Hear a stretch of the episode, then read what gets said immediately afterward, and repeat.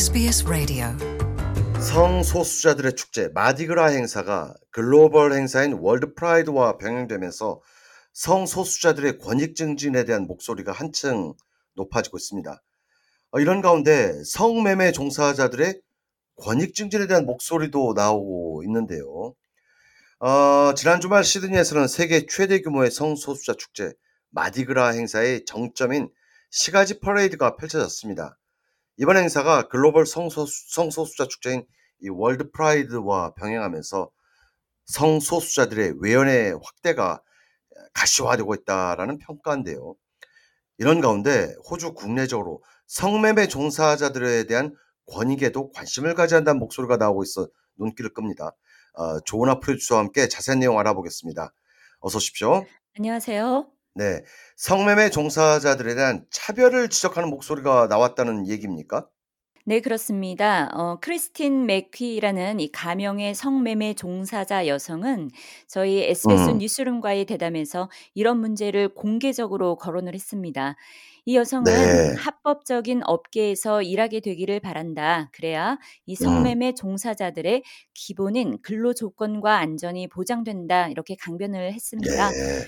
즉, 이 여성의 주장은 성매매가 호주 전역에서 합법화되지 않은 문제로 이 성매매 종사자들이 다양한 차별과 더불어서 위험에 처하곤 한다는 지적으로 음, 읽힙니다. 네. 한국의 경우 기억하시겠지만 지난 2004년 노무현 정부 당시 이 성매매 알선 등 행위 처벌에 관한 법률 일명 성매매 금지법이 채택되면서 상당히 후유증이 컸어요. 후폭풍이. 네. 더군다나 네. 이 상당수의 한국 성매매 종사 여성들이 호주로 원정 매출을 와 한동안 이곳 호주 한인 사회에 상당한 문제가 됐었지 않습니까? 네, 그런데 그렇습니다. 호주도 완전히 성매매가 합법화된 것은 아니지 않습니까? 어, 그런데 사실 또 불법도 아니고요. 네, 실제로 매우 혼동되는 이슈입니다. 네. 이 대부분의 일반인들은 합법화된 거냐, 불법이냐의 양비론으로 접근을 음, 하지만 이 호주에서는 합법, 불법, 그리고 형사처벌 제외 이렇게 음, 세 개의 항목으로 접근을 해야 합니다. 네. 이 형사처벌 제외라는 것은 합법과 불법의 중간 정도로 생각하시면 될 것 같습니다. 네. 즉 일부 지역에서는 성매매가 합법화, 일부 지역에서는 형사처벌 대상 제외, 그리고 일부에서는 한국처럼 불법으로 형사처벌 대상이 된다는 것으로 어, 해석하면 되겠군요. 네, 맞습니다. 어, 그래서 호주의 일부 매춘 여성들은 성매매가 형사처벌 대상에서 제외된 지역을 오가면서 음, 영업을 하기도 한, 한, 한다고 하는데요. 네. 이 호주의 경우 마지막으로 빅토리아주가 지난해 2월 성매매를 형사처벌 대상에서 제외하는 법안을 채택한 음, 바 있습니다. 뭐 지금도 정치권에서 빅토리아 주에서 놀, 그 어떤 정치적 공방이 벌어지더군요. 지난해 2월 이제 네. 성매매를 형사처벌 대상에서 제외하는 법안을 호주에서 이제 마지막으로 이렇게 채택하면서 채택했는데 아직도 논란이 되고 있는 것 같아요. 자, 일단 네. 시드니가 포함된 뉴사우스웨일주 상황부터 어, 자세히 살펴보죠. 네, 1979년에 형사처벌 대상에서 제외됐습니다. 어, 이를 통해 네, 매춘업소 운영은 일반 사업체와 마찬가지로 사업 허가 혹은 등록만 하면 가능합니다. 어, 물론 지역 음, 카운슬의 조례 규정도 준수해야 하는 제약이 있긴 합니다. 어, 이런 가운데 네, 뉴사우스웨일주 주의회는 1995년에 관련법을 약간 강화합니다. 아동 음, 매춘에 대한 형사처벌 규정을 강화하고 이각 음, 카운슬별로 매춘업소 허가 규정을 강화토록 했습니다. 어, 아울러 네, 이 네, 매춘업소가 주택가를 파고든다는 사회적인 우려가 계속 커지자 주정부는 그렇죠. 2007년에도 관련 규정을 강화한 바 있습니다. 어, 뿐만 아니라 네, 뉴사우스웨일주 주정부는 지난 2016년 이 성매매 종사자의 기본권과 더불어 성매매 산업의 투명성 제고 및 투명성 유지 차원에서 이 성매매를 음, 형사처벌 대상에서 제외해야 한다는 입장을 재확인한 바 있습니다. 실제로 네, 뉴사우스 웨일주주의 경우 성매매를 사실상 합법화하기 전까지 이 매춘 산업은 경찰 비리에 온상이 된 바 있습니다. 즉 성매매를 그렇습니다. 강압적으로 방지를 할 경우에 그 부작용은 더 크다 이것을 지적한 겁니다.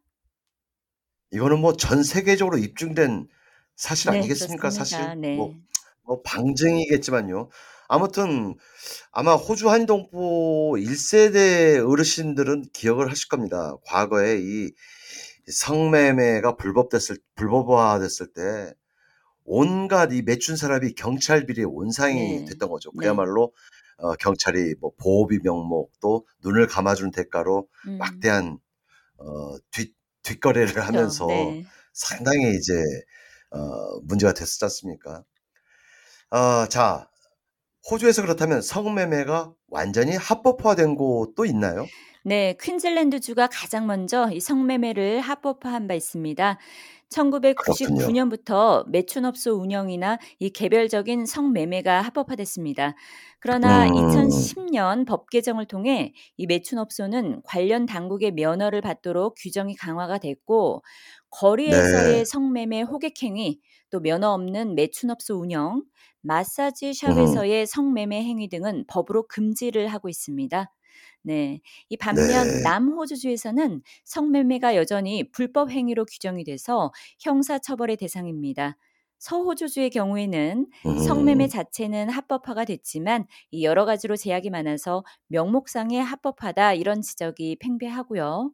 이 태즈마니아주 네. 역시 성매매가 합법화됐지만 매춘업소나 거리에서의 호객 행위는 퀸즐랜드주와 마찬가지로 형사처벌 대상입니다. 음. 네. 이 노던 테리토리의 경우 성매매가 전면 합법화됐고 ACT의 네. 경우에는 이 성매매가 형사 처벌의 대상에서 제외됨과 동시에 매춘업소 역시 합법화됐습니다. 어 음. 빅토리아 주도 지난해 2월 이 성매매를 형사처벌 대상에서 제외하는 조치를 취해 사회적으로 네. 큰 반향을 불러일으켰습니다. 네. 결국 이 성매매가 전면적으로 합법화된 지역에서도 네. 어떤 불법 매춘은 이제 또 여전히 금지하고 있고요. 즉 매춘업소 허가된 이제 매춘업소 등록된 매춘업소에서 매춘을 이제 허용하는 네. 그런 상황으로 이해하면 좋을 것 같네요. 네. 결국은 이제 거리에서 개별적인 호객 행위는 여전히 대부분의 지역에서 어 형사처벌 대상이 되고 있고요. 아무튼 뭐 그렇다고 뭐 합법화를 했다고 해서 성매매를 완전히 이렇게 자유화한 건 아니네요. 여러 가지 이제 규제도 네, 있고 지역별 그렇습니다. 카운슬별로 음. 네, 여러 가지 규제도 있고요. 네. 자, 아무튼 뭐 사실상 호주 전역에서 성매매 및 매춘업소 운영은 사실상 뭐 허용되고 있는 추세인데 성매매 종사자들에 대한 차별 문제는 여전하다거나 더욱 심각해지고 있다는 지적이 제기된다는 점을 앞서 강조해 드렸지 네. 않습니까? 이 대표적인 차별 사례는 뭐라고 합니까? 네, 대표적인 사례는 금융기관의 차별적 처우 및 이 재정적인 차별인 음. 것으로 알려졌는데요. 이 성매매 종사자 옹호 네. 단체 측은 이 성매매 산업이 사실상 합법적으로 운영되고 있음에도 불구하고 은행 측에 이들 성매매 종사자들이 이 자신들의 직업을 떳떳이 밝힐 경우에 은행 계좌 개설을 거부를 하거나 유지하지 못하게 한다고 주장을 음. 합니다. 즉 은행 네. 차원에서 이 성매매 사업체나 자영업으로 인정하지 않고 있다는 지적인 겁니다. 이 한마디로 합리적 이유가 없는 리스크 우려 때문이라는 주장인데요. 그 음. 결과는 성매매 종사자들의 현금 거래고 때로는 아, 이 현금 거래. 그쵸. 거액의 현금을 소지한 이유로 인해서 범죄의 타깃이 되는 등 위험을 초래하고 있다고 합니다. 어 앞서 소개된 음. 성매매 종사 여성인 가명의 크리스틴 맥퀴는 이 도박 산업계와의 거래에 있어서는 이 매우 적극적인 금융기관들이 성매매 종사자들의 은행 거래를 꺼려하는 것은 매우 불공정하고 음. 또 차별적인 조치다 이렇게 목소리를 높였습니다. 어 음. 그는 분노가 치솟을 정도다 이렇게 부연을 했습니다. 네. 흥미로운 점은 금융 당국도 이런 현실적인 문제를 충분히 인지하고 있 다고 하더라고요. 네, 그렇습니다. 호주 금융감독원과 내무부 측은 앞서 이 같은 현실의 우려를 공식적으로 표명한 바 있습니다.